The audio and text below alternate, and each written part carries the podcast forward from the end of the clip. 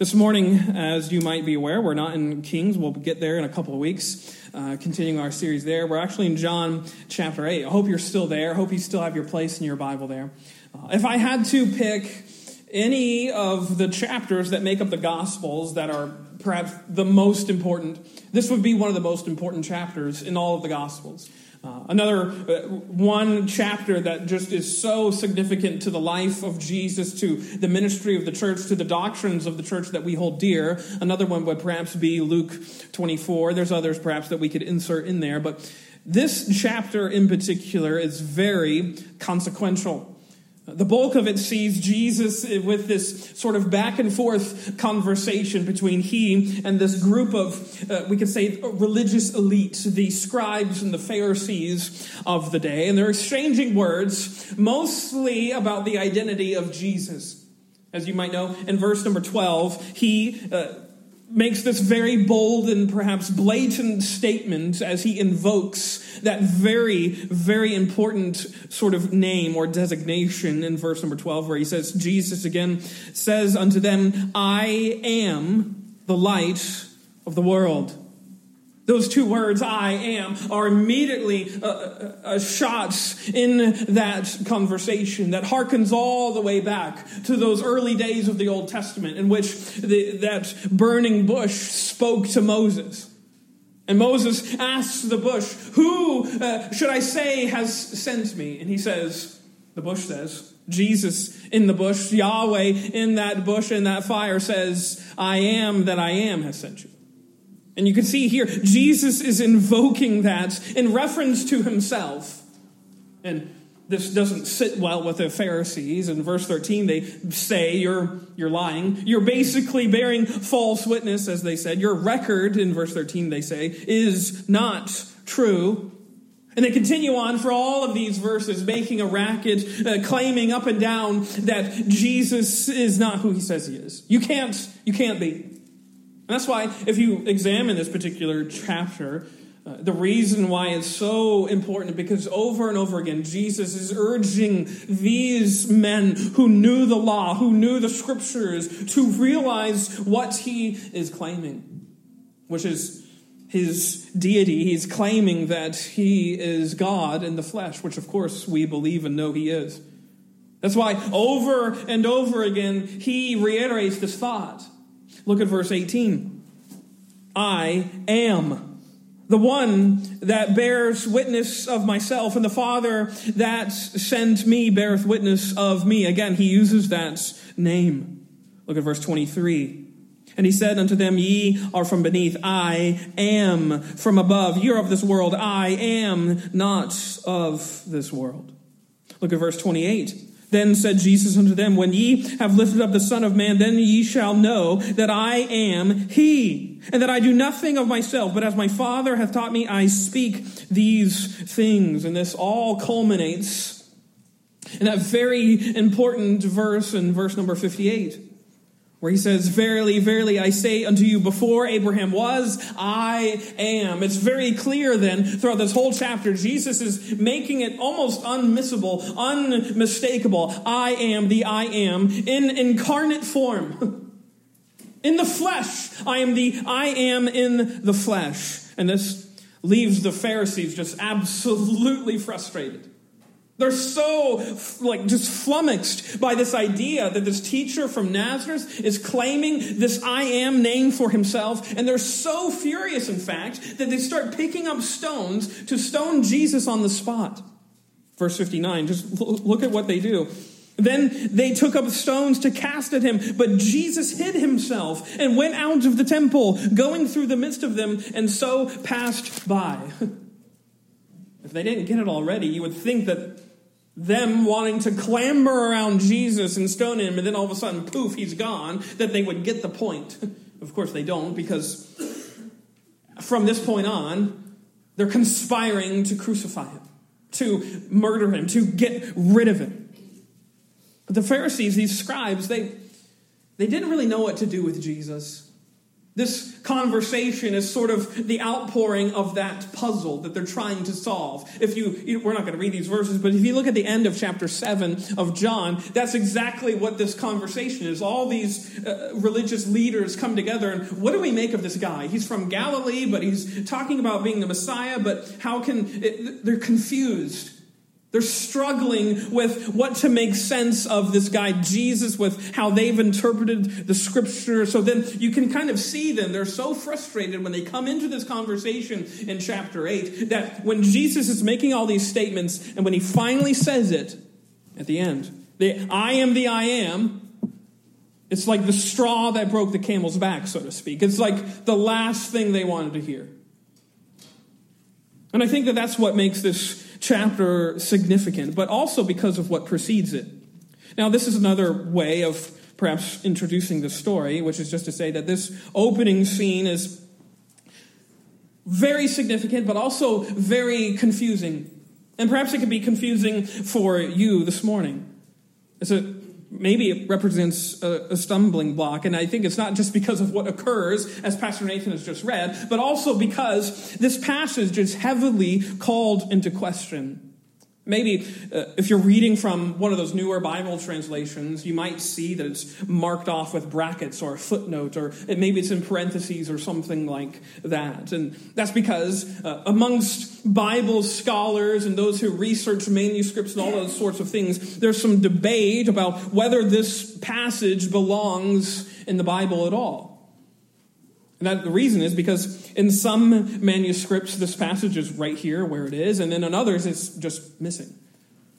So it's led to some confusion.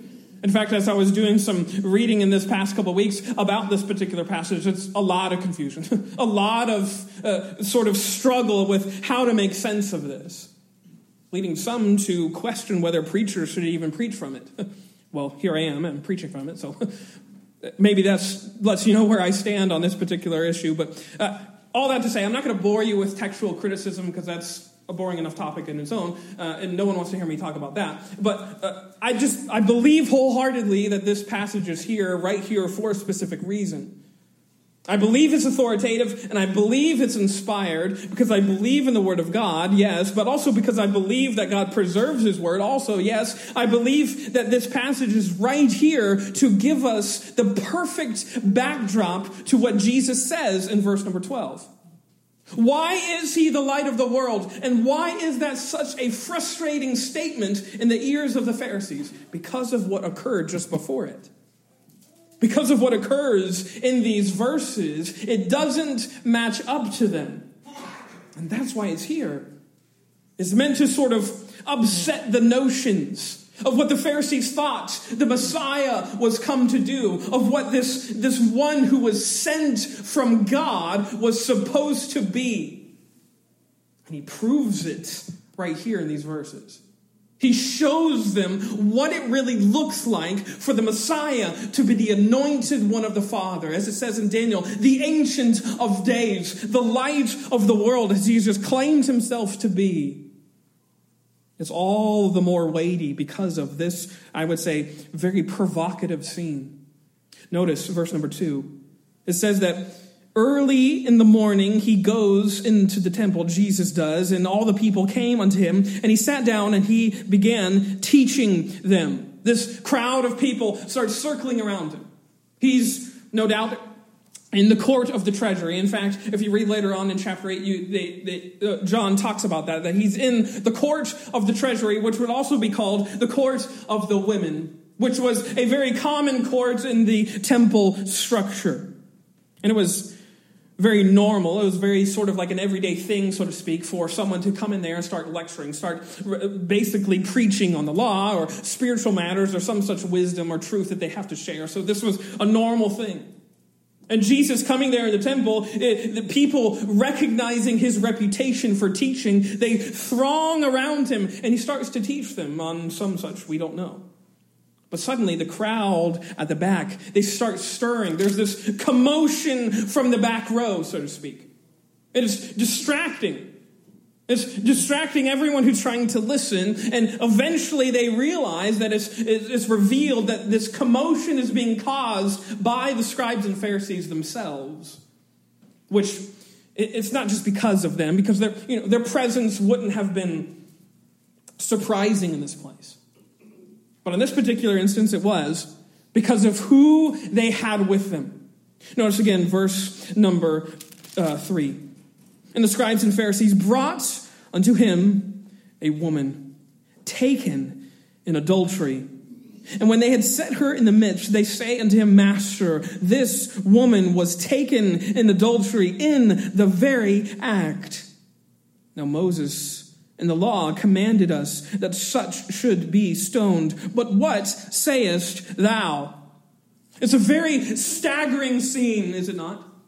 In the middle of this open courtyard, this gang of Pharisees who thought themselves so religious and so elite, they drag this woman in front of Jesus. As it says there, John says they're reminding us, they caught her in the very act of being unfaithful to her spouse.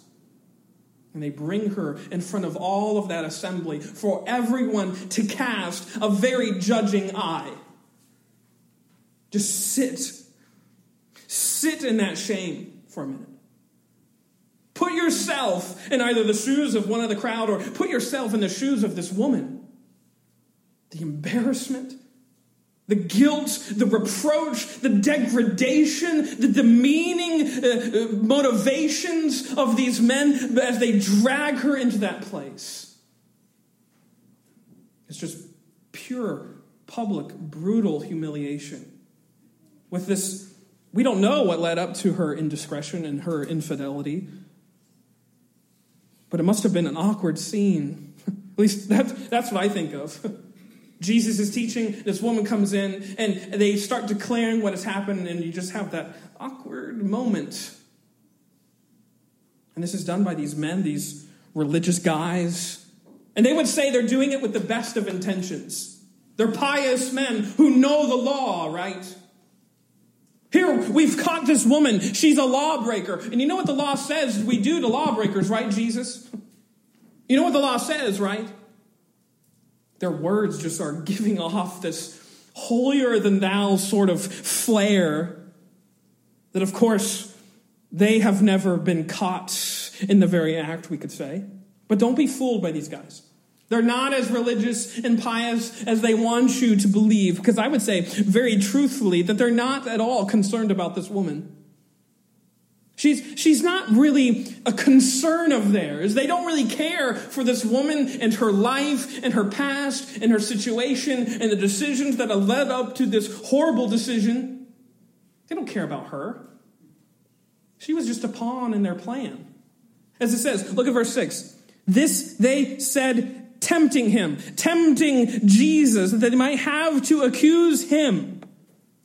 They're building a case against Jesus. They don't like this guy. They want to get rid of him. He's teaching all these crazy things about destroying the temple and how you should love your neighbor as yourself. He's, he's saying all these uh, incredible things, talking about forgiveness. They got to get rid of this guy. And so they start building this case, and that's what exactly what they're doing. They're building a case against Jesus. He's the one they're after. They're trying to catch Jesus in the very act, we could say. So these scribes and Pharisees, they don't care about this woman. They just want to exploit her disgrace for their own cause. And if that isn't slimy, I don't know what is. They're exploiting her. But I would also say they don't even really care about the law either. You know, they come before Jesus. Look at what the law says to do to this type of person. And they're right. If you go to Leviticus 20, you don't have to, or Deuteronomy 22, they're repeating the law and they're right. It commands stoning. But if their motivation was genuine and honest to uphold, we could say, the letter of the law, there would be another person there that they drug with them the man. The man who was unfaithful too. But instead, they don't really care about the situation. They just want to exploit it for their own cause. They don't really care about the law. Or else they would have had the guy there too and have Jesus condemn both of them, as the law says. They're out for themselves. The Pharisees are always uh, invoking this striking image of people who are so self concerned. And it's easy at times to uh, point at them, you know, like every Disney movie, right? They have bad guys, the bad guy who's always trying to do something villainous. And it's easy if you're reading the scriptures to be like, look at the Pharisees, they're the bad guys, and I have to stop and say, I'm that guy. Whenever we're reading about the Pharisees, stop and examine and say, How have I been that guy? How have I thought so highly of myself? And that's these Pharisees. They think they have Jesus cornered. They think they've put Jesus in a little box. You see, this whole thing was about entrapping Jesus in order to say something by which they could pounce and make their case and get rid of him for good. And they think they got him with this. You see, if Jesus agrees with their assessment of this woman and her situation, and he says, Yeah, let the stoning commence, because that's what the law says. They could have him tried for superseding Roman government. Only the Roman government in this time frame could authorize executions. So this would have to go before another trial before they could actually carry it out. But instead, uh, so if Jesus agrees, then he would be uh, superseding Roman law. However, if Jesus lets this woman go, he would then be guilty of violating Mosaic law. He's in, we could say, a no win situation according to the Pharisees. They think they got him. No one. If he chooses one way, he's violating the Roman law. If he goes this other way, he's violating Mosaic law. And Jesus has everywhere talked about upholding the law. Matthew 5 17, I have not come to destroy the law, but to fulfill the law. It's a pickle, right? he's in a corner. At least the Pharisees think that they got him. But notice what Jesus does. Because he doesn't take the bait. He doesn't want to play this game that the Pharisees are trying to play with, you know, pick a side, Jesus. You got to pick a side. You got to go this way or that way. But notice, I love verse 6 because he knows he knows their end game. He knows they're tempting him. Jesus knows that. And notice what he does. But Jesus, verse 6, stooped down and with his finger wrote on the ground as though he heard them not. He just kind of ignores them. This divine dismissal that he displays for them. He just stoops to the ground, starts writing something in the dirt with his finger. He doesn't have time for their morals, for their supposed law and their ethics. Instead, he kneels to the ground and he starts writing. And again, here, this is another one of those points where there's a ton of speculation on what he's writing. The short answer is no one knows because the Bible doesn't tell us. It's not recorded for us. However, I would just say this that considering what whatever he wrote in the ground, whatever he wrote, considering what that does to the Pharisees, and also considering other scriptures, I think it's safe to surmise that he's writing a word of law. There's three other instances in the scriptures where God himself writes with his finger. Exodus chapter 31, Deuteronomy chapter 9, and in fact, and in Daniel chapter 5, with that feast, that party of Belshazzar. Remember that? And all of a sudden, there's a finger writing on the wall. that would be a striking buzzkill to a party if you ever saw one. But what is the commonality in each of those instances? Daniel 5, Deuteronomy 9, Exodus 31. It's always words of law that are being written by the finger of God. Which is just to say, in this case, in John chapter 8, I think Jesus knows what he's doing. Of course he is, he's Jesus, but I think he's very being very deliberate here. He is, as John has already made evident, if you go back, you don't have to. John chapter 1, he is God in the flesh, the Word of the Father who has come in skin and bone. And so, kneeling to the ground and writing, what is he doing? He is basically saying, through no words, but through actions, I'm the author and giver of the law that you're appealing to. You think you have me in a corner?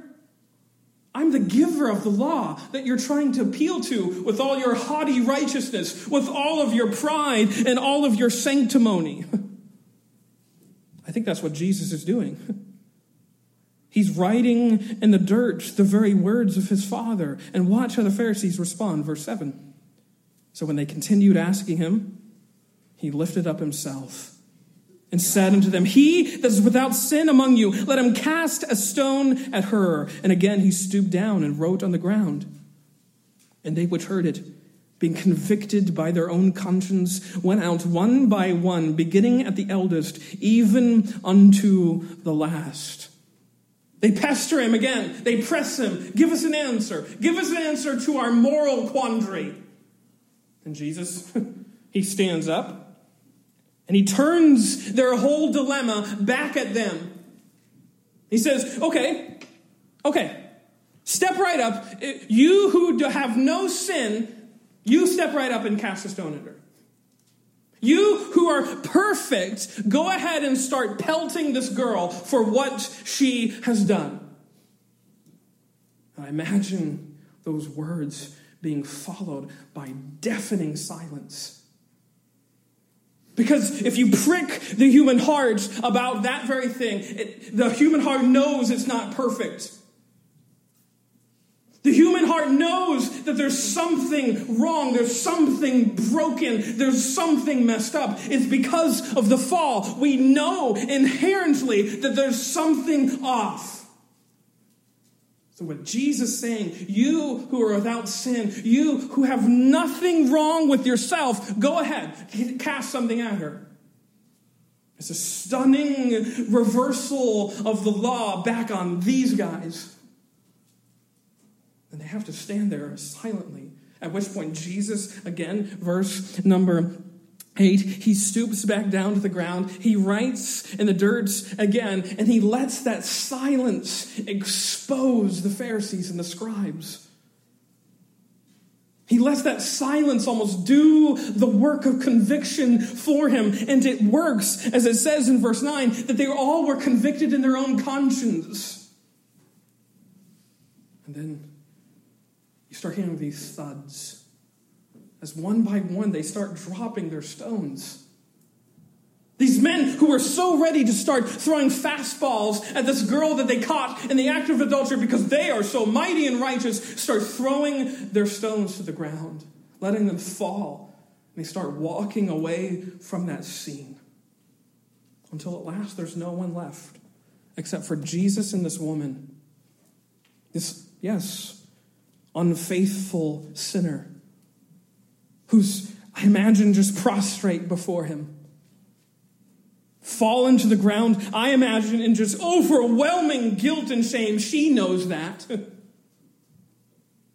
that's when Jesus does something amazing. Notice, and it says, And Jesus was left alone, and the woman standing in the midst. Verse 10. And when Jesus had lifted himself up and saw none but the woman, he said unto her, Woman, where are those thine accusers? Hath no man condemned thee? She said, No man, Lord.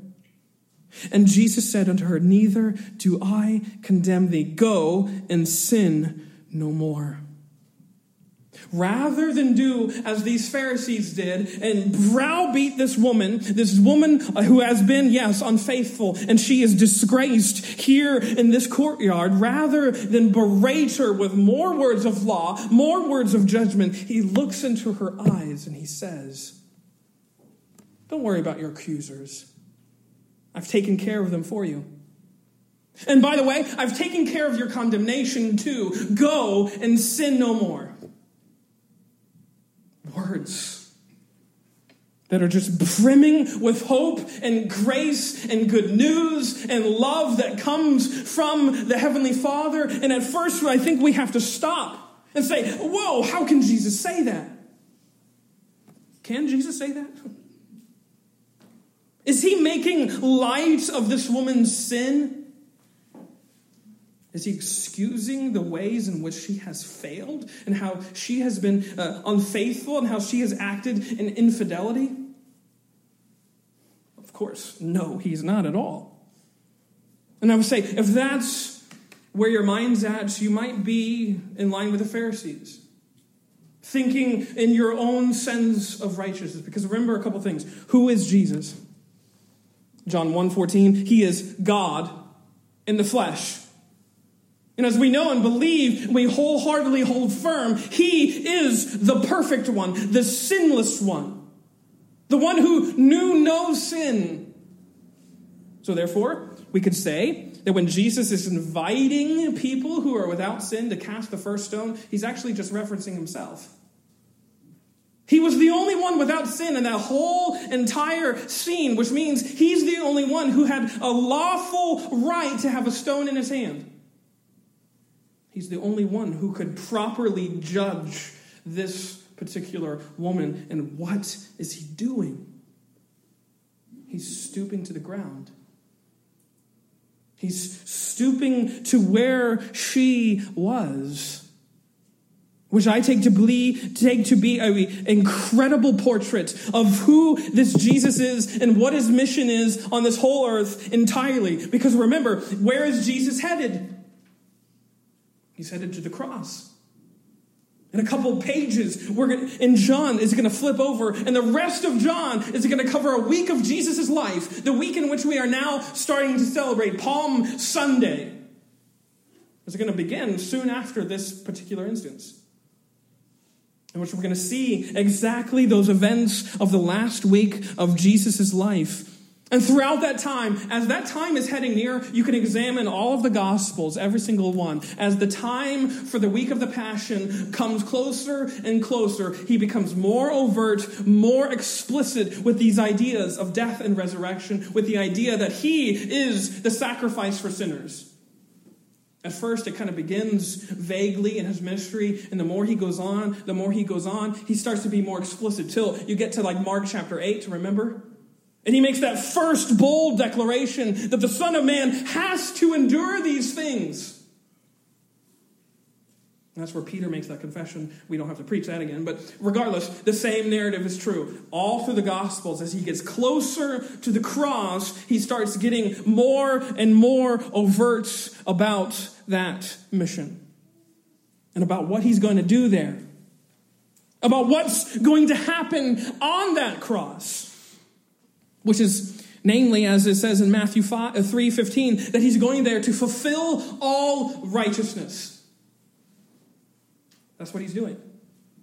When he is ascending the cross and being spiked there with Roman nails, he's also at the same time enacting this wonderful act of stooping, this wonderful act of condescension to where we are, to our places of failure and guilt and shame and disgrace and infidelity and, and all of those ways in which we are sinners in the eyes of this God who is perfectly holy. That's what Jesus has come down and stooped to that place for us. On the cross, that's what he's doing. He's taking all of that on himself. Isaiah 53, he's taking all of our griefs and all of our sorrows on his own shoulders. And we can likewise say that on the cross, what Jesus does, he absorbs the condemnation that you and I rightly deserve. That's what we deserve. He takes it, though. He takes it on himself in order, as it says in Romans 6, that he might free us to live and walk in newness of life. That's what he does. He takes our condemnation and says, Go and sin no more. He takes what is our past that is riddled with iniquity and adultery and unfaithfulness and shame and wickedness and pride and arrogance and anger and all of those things. He takes all that and he says, Go and sin no more because here's my life. He wants to give us his life. Give us that life, that we might live for Him and walk with Him forever. And that's what He does. That's what He does for this woman. He put Himself in between her and her sin. And he silences her accusers. Where are your accusers? They're gone because I've silenced them. And I've swallowed your guilt and I've cleared your record. And now I'm freeing you. Go sin no more. And how does how is she able to do that? Because of what precedes that promise. Notice Neither do I condemn thee. Go and sin no more. This word of no condemnation goes before the word of walking worthy, because that's the only way we're ever able to walk worthy. because of the promise of no condemnation for those who are in Christ Jesus. My friends, that's what he's done for every single person in this room this morning and every single person who's ever been alive on this earth. This is what Jesus has done.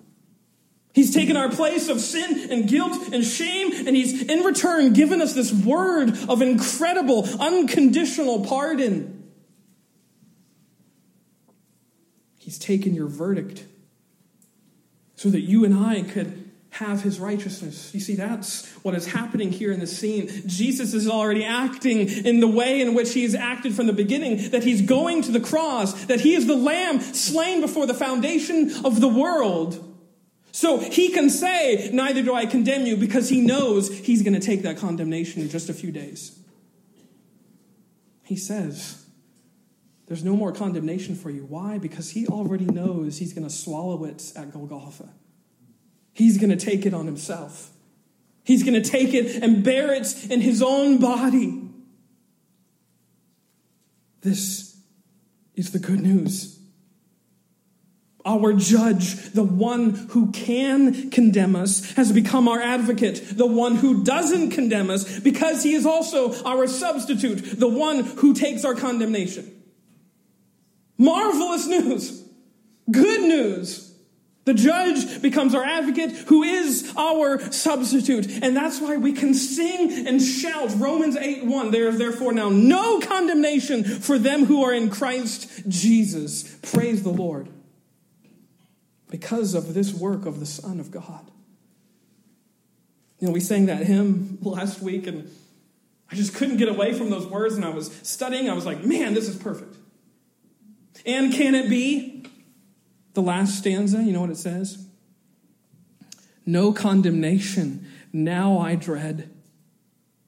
Jesus and all in him is mine. Alive in him my living head and clothed in righteousness divine. Bold I approach the eternal throne and claim the crown through Christ my own. My friends, that's our song.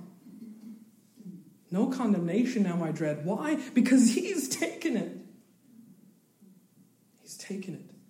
He's put himself in the place of sinners. Yes, very, very incredible sinners, very great sinners. Like this woman, this poor woman who was drug out, as it says, of the very act into this open place of shame. And that's each of us this morning. That's us. And he's put himself in between us and our sin because that's who he is. He's showing himself as the glorious redeemer of people who deserve something completely opposite. They deserve judgment.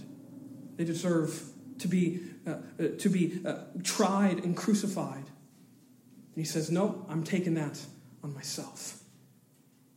My friends, this morning, for you who repent and believe in Jesus, this is your story. Your story is this story. John 8, 1 through 11 is your testimony. The law has done its work. It's brought you into an open place of open public shame for all to look down and cast judging eyes on you because you failed. You haven't lived up to the law and you can never do it. You have been caught in the very act. And Jesus says, I have no condemnation left to give because I've borne it in myself. Now we are free to sin no more, my friends. That is where we are this morning. We can rejoice because God has made those chains fall off. Those chains of looking for life in every other place, for looking for hope in every other avenue. They've fallen off, and we are free no condemnation. Now I dread. That is our testimony. That is our song. Let us bow our heads and close our eyes.